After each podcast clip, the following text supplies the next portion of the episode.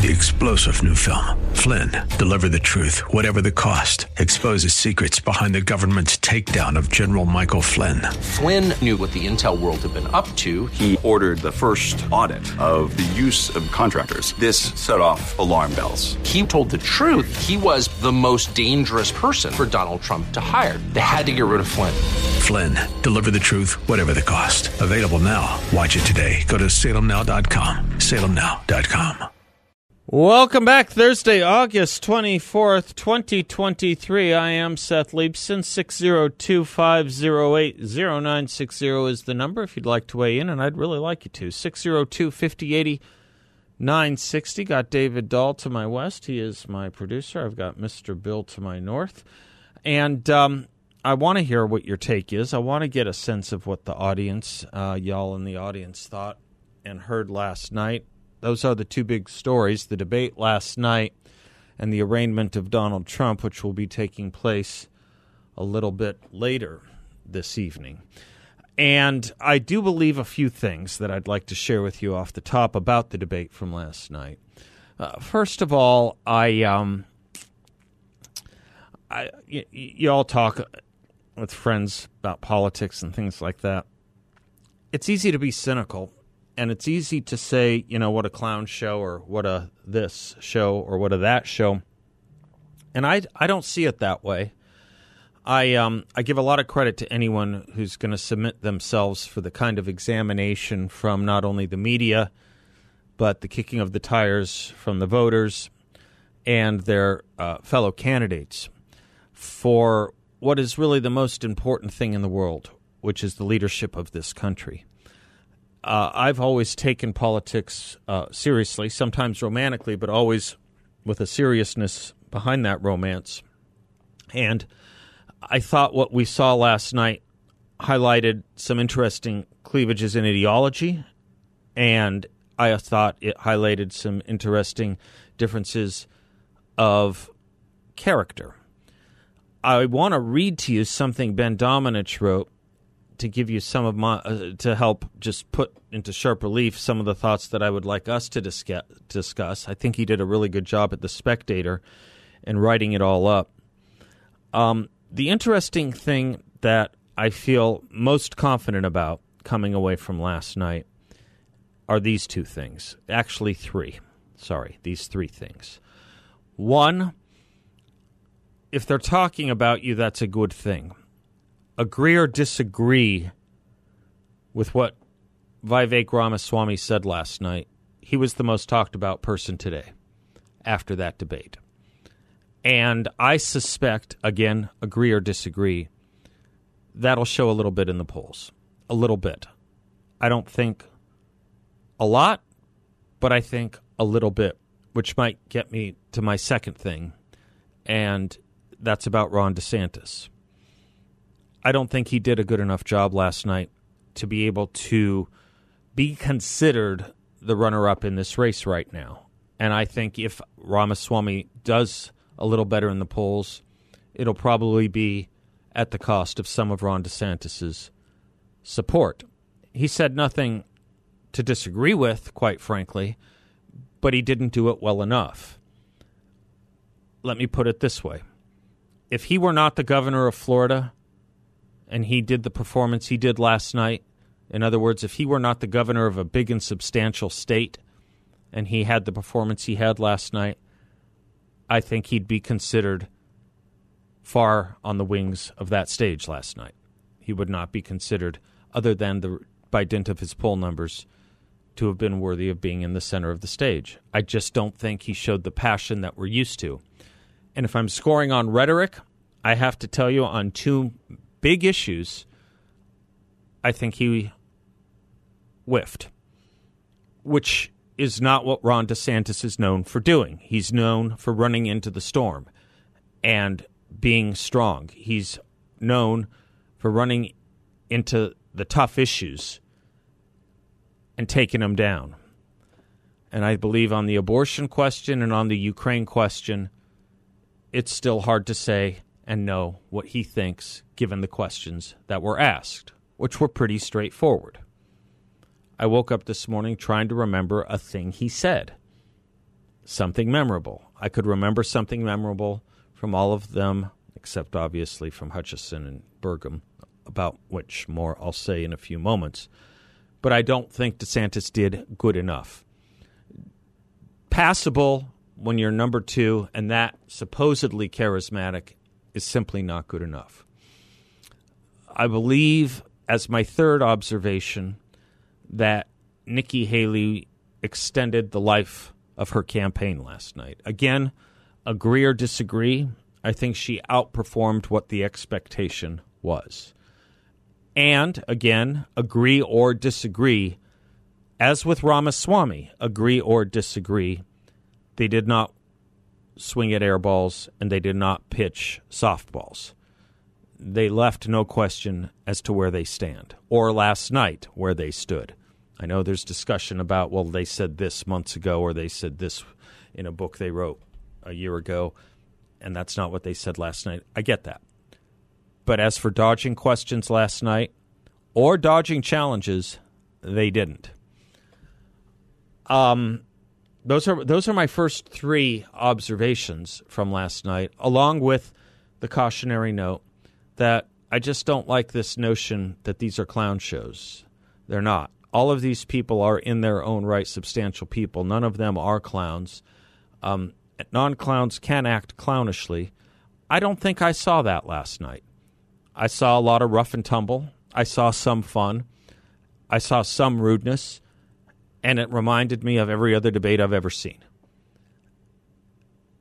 There's a question that I can't answer, and that is does it matter?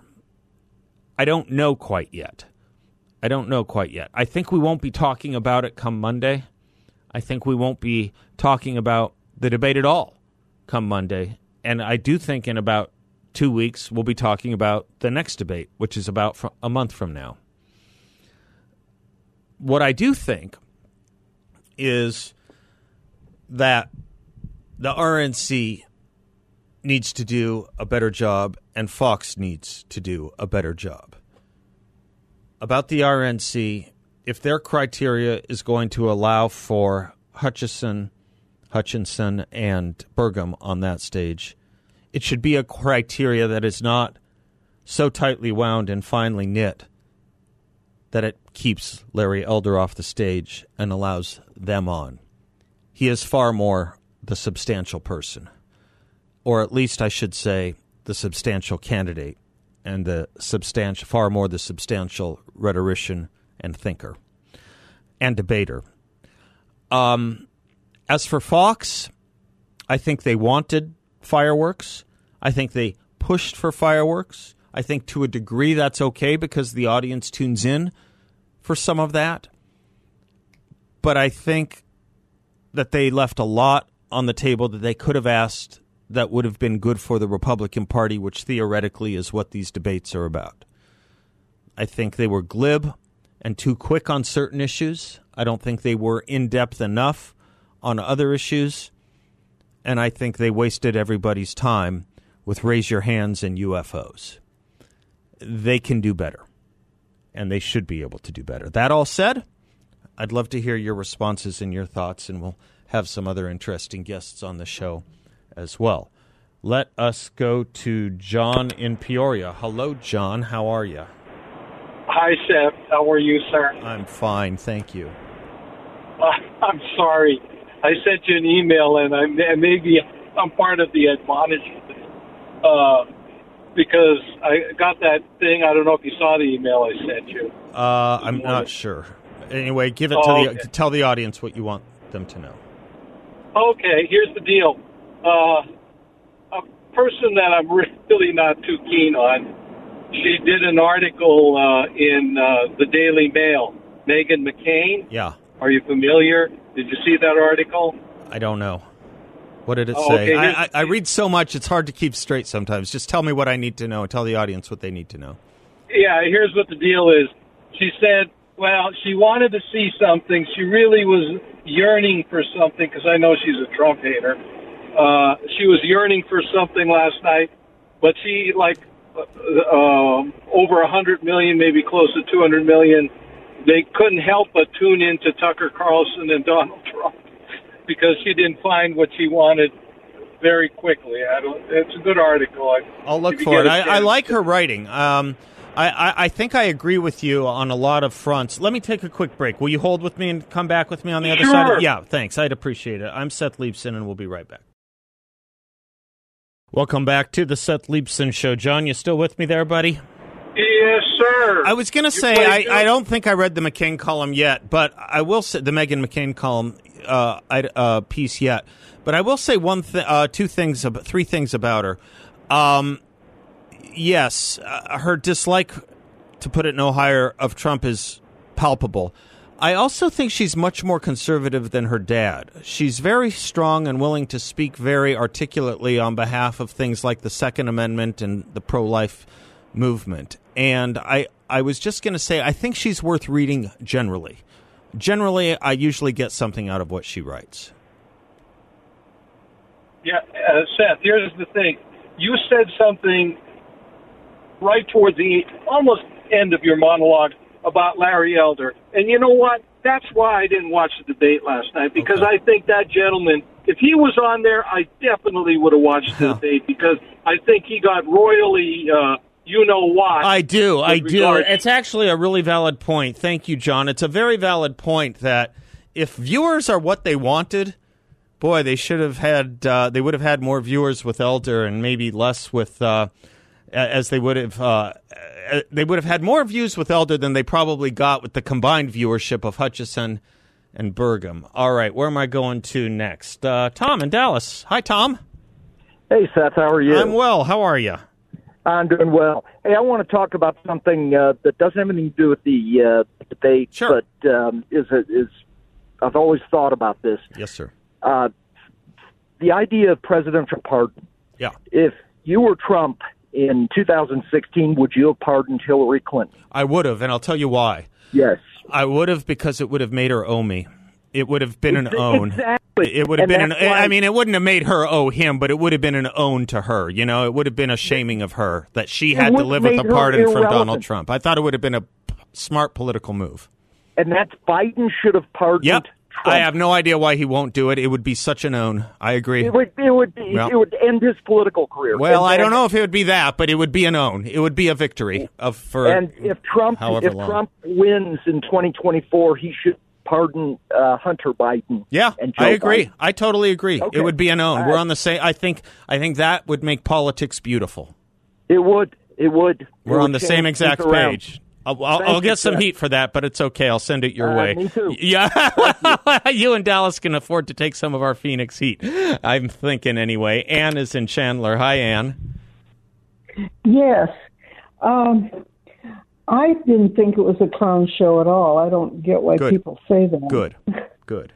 And uh, I agree about Larry Elder. I sent like one dollar in good. to, you know, help him, Yeah. and I was really uh, disappointed that they didn't let him on. Yeah, Um, I thought the the um, debate was interesting. yeah. Um, you know, I mean, every per, everyone had something positive to say and had a good idea. Um, and I thought, you know, Vivek Ramaswamy, he is unafraid, Yep. and I like that. Yep. And he probably, I'll say this for him. I mean, there are some things he said I just don't agree with or like, but, you know, it's a big country and that's what politics is all about. But I will say, I think as debate, uh, str- uh, debate uh, scoring goes, I think he had the strongest close of any of them. I think his, his closing was extremely strong. Yes, and I think there were topics that were avoided or not talked about. Uh, it's my understanding that yesterday was an anniversary of the Afghanistan debacle. There wasn't one question or comment about what the uh, people thought about that and what, you know, Yeah. anything about that. Yeah, I think It wasn't there. Yeah. No, you're right. There were a lot of things that weren't asked. And I think there were a lot of things that were asked that they moved too quickly on. I'm going to run by Anne some of, and I appreciate your call and feedback. I'm going to run by uh, with some others, and any of you always can weigh in on this as well. Uh, You know, the economy. They kind of opened up on it with the uh, with the with the song uh, "Rich Men North of Richmond," but you know, if you're a Republican Party trying to attract people with bread and butter issues, as they call them, the kinds of things they wrestle with every day, um, it was a little it, it was a little light on that. I got to say, I don't think there was a lot there. Here's an example. Name me one tax plan you heard from one of the guys or gals last night. Here, that's a really good example. I think. I don't think. I don't think not one. I don't think a single one of them had a uh, had a had a question on or the opportunity to or the initiative to speak about their tax plan. They all railed against spending, uh, rightfully so, but I don't think they forwarded or promulgated a spending plan or a cut cutting of spending plan, um, and how they were going to fight inflation. I don't think we heard enough from them about understanding, you know, the person who paycheck goes to Thursday and bills continue on to Friday. I don't. That's something that this party should own outright, especially given the times. I just don't think there was enough of that. Uh, let me go to uh, Jake in uh, Gilbert. Hi, Jake. Hello, Seth. How are you? Thanks for taking my call. I'm Thank doing you. well. Good. So I have two comments, but if I only get to one, that's fine. Okay. Uh, my first one is a criticism of Fox, kind of like you were referring to. When they asked the question on the climate and they had the young person ask that question, My stomach turned. I couldn't help but think, which party is this debate for? That's not. That's not why my stomach turned. But but but my stomach turned. I, I will accept that. I will accept your perspective. But knowing the Young Americans for Freedom, from which that young man represented, this was the this was the organization that was formed at William Buckley's house in Sharon, Connecticut, in 1960. The idea that you have college students from YAF who are concerned about that and want that question to be propounded to the Republicans at debate turned my stomach. that was that was my concern as well. And and then some of the candidates' responses weren't very.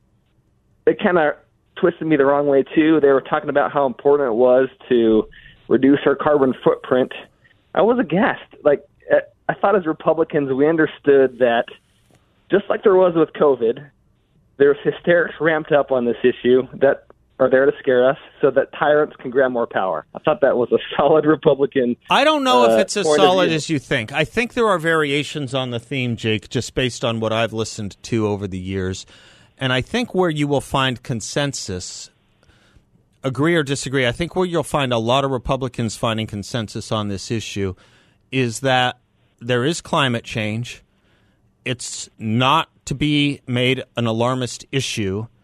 The human contribution to it is questionable, and the environmentals are negligible for America to overturn its economy in an effort to attempt to save it. That's where I think the consensus in thinking generally is. Does that come close to where you are? It, you, it may not. It might be too soft for you. No, you know, I think that's pretty close. Okay. But I did think Vivek Ramaswamy's answer to it was a breath of fresh air. I understand was- that. Yeah, he took the hardest swing at it. You bet. You Took bet. the hardest swing, Yep. and it, Uh, yeah, here's what I'm going to do. I'm going to have a guest on just because I had scheduled him previously. If you want to hold, you're welcome to. As others on the lines, uh, my lines are, you're all welcome to hold. I just wanted to give credit to an issue that is what we call one of our durables, uh, the chronic homeless. It's going to be a short uh, interview with a very, very good state legislator here in town named Matt Gress, who's done something that I think you'll all find very helpful to the cause and something you have called in because you've cared very much about it. So bear with me. If you're on hold, you're welcome to stay. Jake, if you have more, you're welcome to stay as well. We'll be right back. Welcome back to the Seth Leibsohn Show. It's a privilege to welcome to the show State Representative Matthew Gress. Matt Gress is uh, not only a freshman representative in our state House of Representatives, he happens to represent the area in which we broadcast from. He is my representative, and it's a delight to help him on. He's making all kinds of news as a first uh, termer and doing great work, and he did a big and helpful thing um, that we want to talk to you about with regard to an issue a lot of you have called in to this show about. First of all, Matt, welcome. Can I call you Matt? You can definitely call me Matt, Thank and it's you. a pleasure to be here, Seth. You betcha. Um, Representative Gress, that's more appropriate. I worry about your health. I used to see you running around the neighborhood a lot, uh, jogging. I haven't seen you. Has the summer been getting you down a little bit there, sir? You know, I, I run hot, so when the temperatures are up, it's uh, it's a slog. So I go indoors. Okay. Well, I've been carrying the LD4 banner. When it cools off, I'll look forward to carrying it again with you on the uh, on the uh, Murphy Trail there, sir. Um, you, uh, you, among other things, are the chairman of the Joint Legislative Audit Committee at the uh, state legislature. But you had this huge victory, or helped uh, usher in and marshal in this huge victory in the fight against the Scottsdale taxpayer funding of the homeless hotel plan. You want to say something about it, sir? Sure. Back in uh, June, the Scottsdale City Council approved uh, a grant from the state to pay for hotel rooms at a Scottsdale hotel to house uh, people experiencing homelessness. Uh, and then specifically, they were setting aside rooms for people living in the zone uh, and uh, people who were foreign nationals who would have otherwise been deported under Title 42. Not much public input or participation uh, that went on uh, prior to adoption of this new grant program that had some significant changes. And uh, we wanted to uh, highlight it and ask questions of the city to figure out how this program's working. And I think we got some, some good answers. And we've got resolution from the Department of Housing last uh, or earlier this week when they said that um, they're going to change course. So uh, we've been following this very closely, and there's more to come.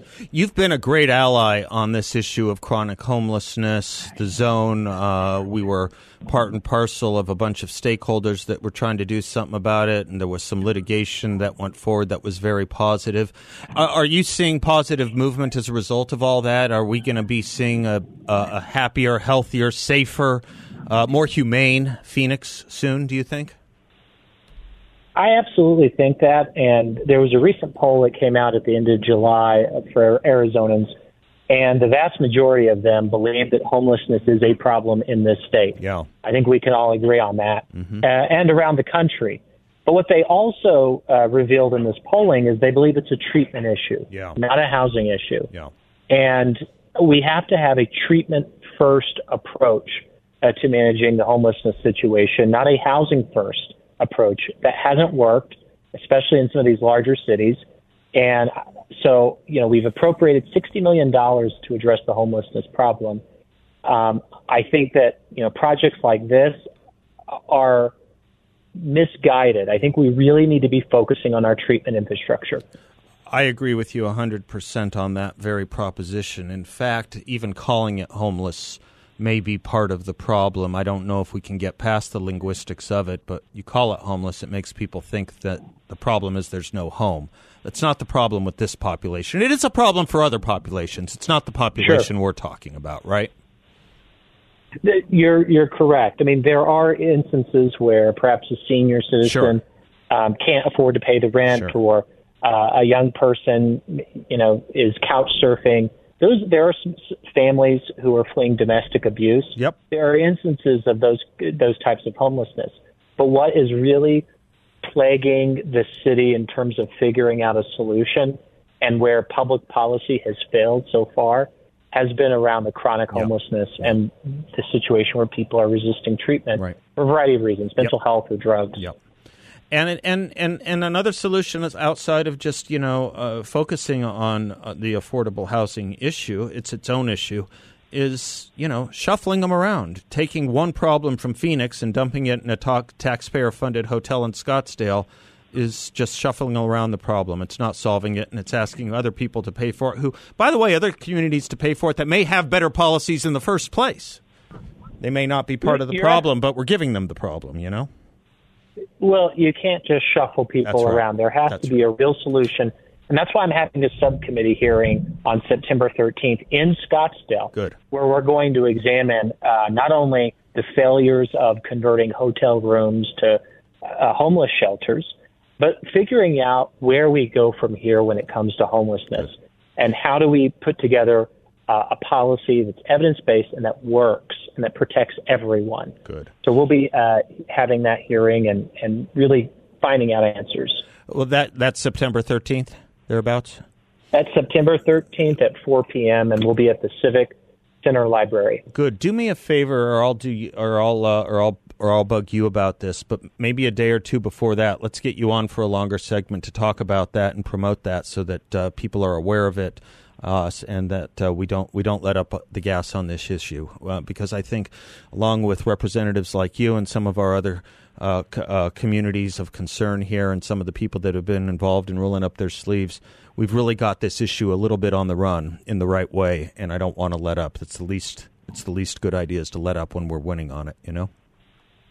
You're absolutely right, and your leadership, especially in these conversations, bringing the humanity to it. It's a human tragedy, misery. It's unacceptable um, as human beings, and we have to keep the momentum going forward for solutions, not ignoring this problem. You're a great ally and a great leader and a great representative. Ha- proud to call you mine, Matt Gress. This was a short segment. We'll do a longer one when we get closer. Anytime uh, something of interest on any of these issues comes up, you know, uh, you know where I am, and uh, I know where you are. So, thank you for your time this afternoon and your leadership on and help on this issue, sir. Thank you, Seth. You betcha. Uh, folks, uh, Matt Gress, G R E S S. We often spell names here. When your name is Leibsohn, you got to spell Gress, right? These aren't self evident all the time. Matt Gress, G R E S S. He represents Legislative District 4 in our House. uh, I will be right back. Welcome back to the Seth Leibsohn Show. Thank you for allowing me that great update from uh, Representative Gress as we're talking about last night's debate. Uh, anything on your mind with regard to it? Love to hear from you. And I believe we uh, had a little bit of a uh, interruption with um, Jake and Gilbert. Uh, Jake, thanks for your patience, sir. Thank you. Um, so the other comment I had was I agree with your analysis on Governor DeSantis. I thought he did just fine, but nothing that'll move the right. needle. Yeah, you needed to be, to be better than fine when you're where he's at. I think. Right. But there was one moment where I did find myself getting a little emotional. Yeah. And maybe it's because I'm odd, but it's when he was talking about how he fought against COVID policies. Yeah.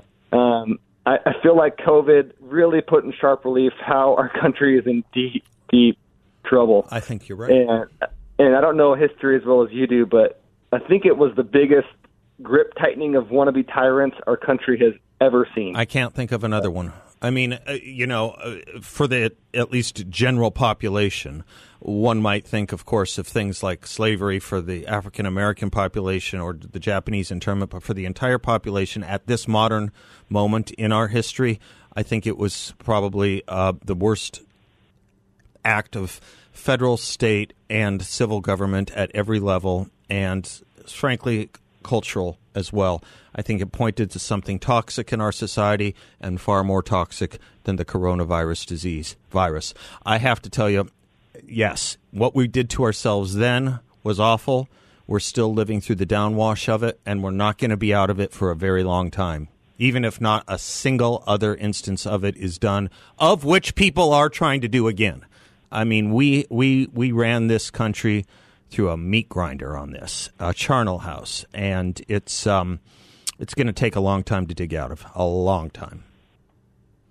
I agree, and, and Governor DeSantis was the de facto leader of the movement against that madness. He was. Uh, uh, it was him, and uh, and in fact, if I'm not mistaken, we, Bill Bennett and I, did a op-ed piece praising him early on irony of ironies. Uh, let's see, I'm pulling it up now. April 26th, 2020. So pretty early on, even, he was making his mark. Uh, coronavirus response, compare Florida with New York and look at the results so far. It was so popular. I was getting calls from the White House saying they were they were sending that article around and around because they liked what Florida was doing. Things change, you know, politics changes, but yeah, DeSantis was the tip of the spear there. He was the contrast right. to nonsense. You bet and some say it's old news or everybody's tired of hearing about it. To me, it's still raw just because of how profoundly I'm with you. that I'm period was. It, it's it's raw because it's not over. We're still dealing with the consequences of it. The people who were wrong will not take any accountability for it.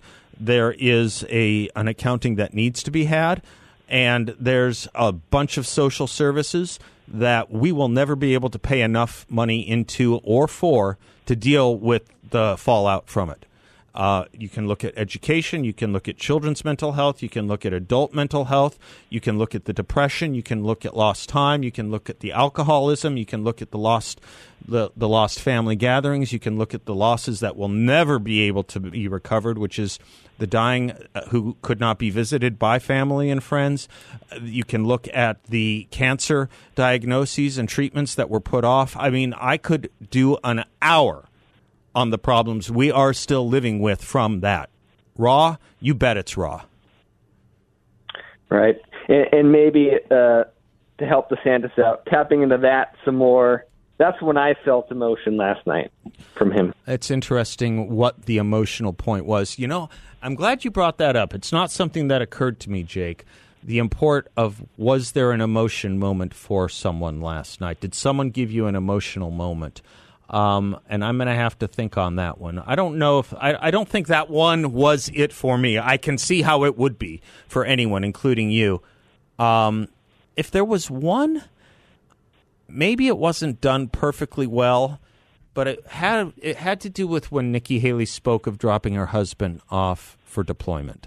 That I thought that that was an interesting uh, letting down of the guard, and I thought it was an emotional moment to know that you know we still have families that need to do this, and we still have families that step up to do this. You know, right? Definitely. Thank you, brother. Appreciate you. Thank you. You betcha. All right, where am I going to next? Our good buddy Rob. Rob is in Surprise. Hello, Rob. How are you?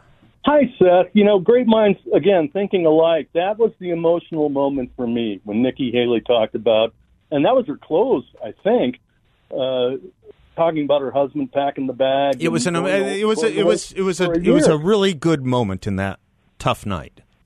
Yeah, and and I think uh, she did. I think better than expected. Yep. I really like I like Tim Scott.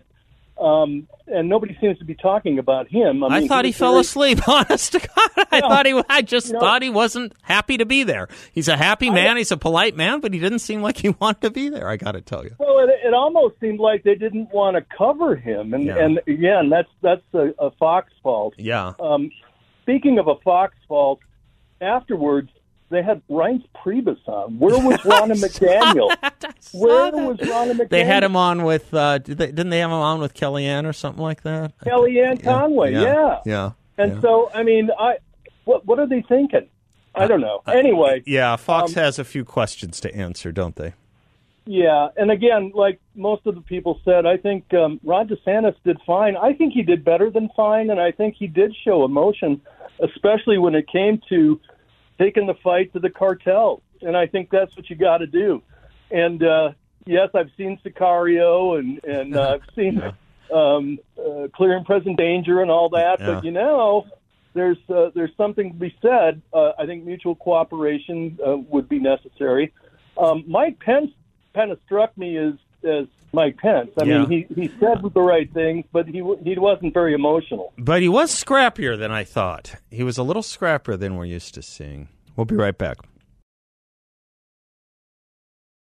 That's a song everyone should wake up to every morning. You can't have a bad day sing, waking up to that song, right, young David? You agree with me on that? I love that song. Yeah, it's great. You've been uh, hearing me talk about Y Refi a lot, and uh, they've been getting a lot of phone calls from this audience, uh, from you, and we thank you. They thank you for supporting an investment that actually helps people. And uh, with the buzz about Y Refi, let's go over the basics just one more time.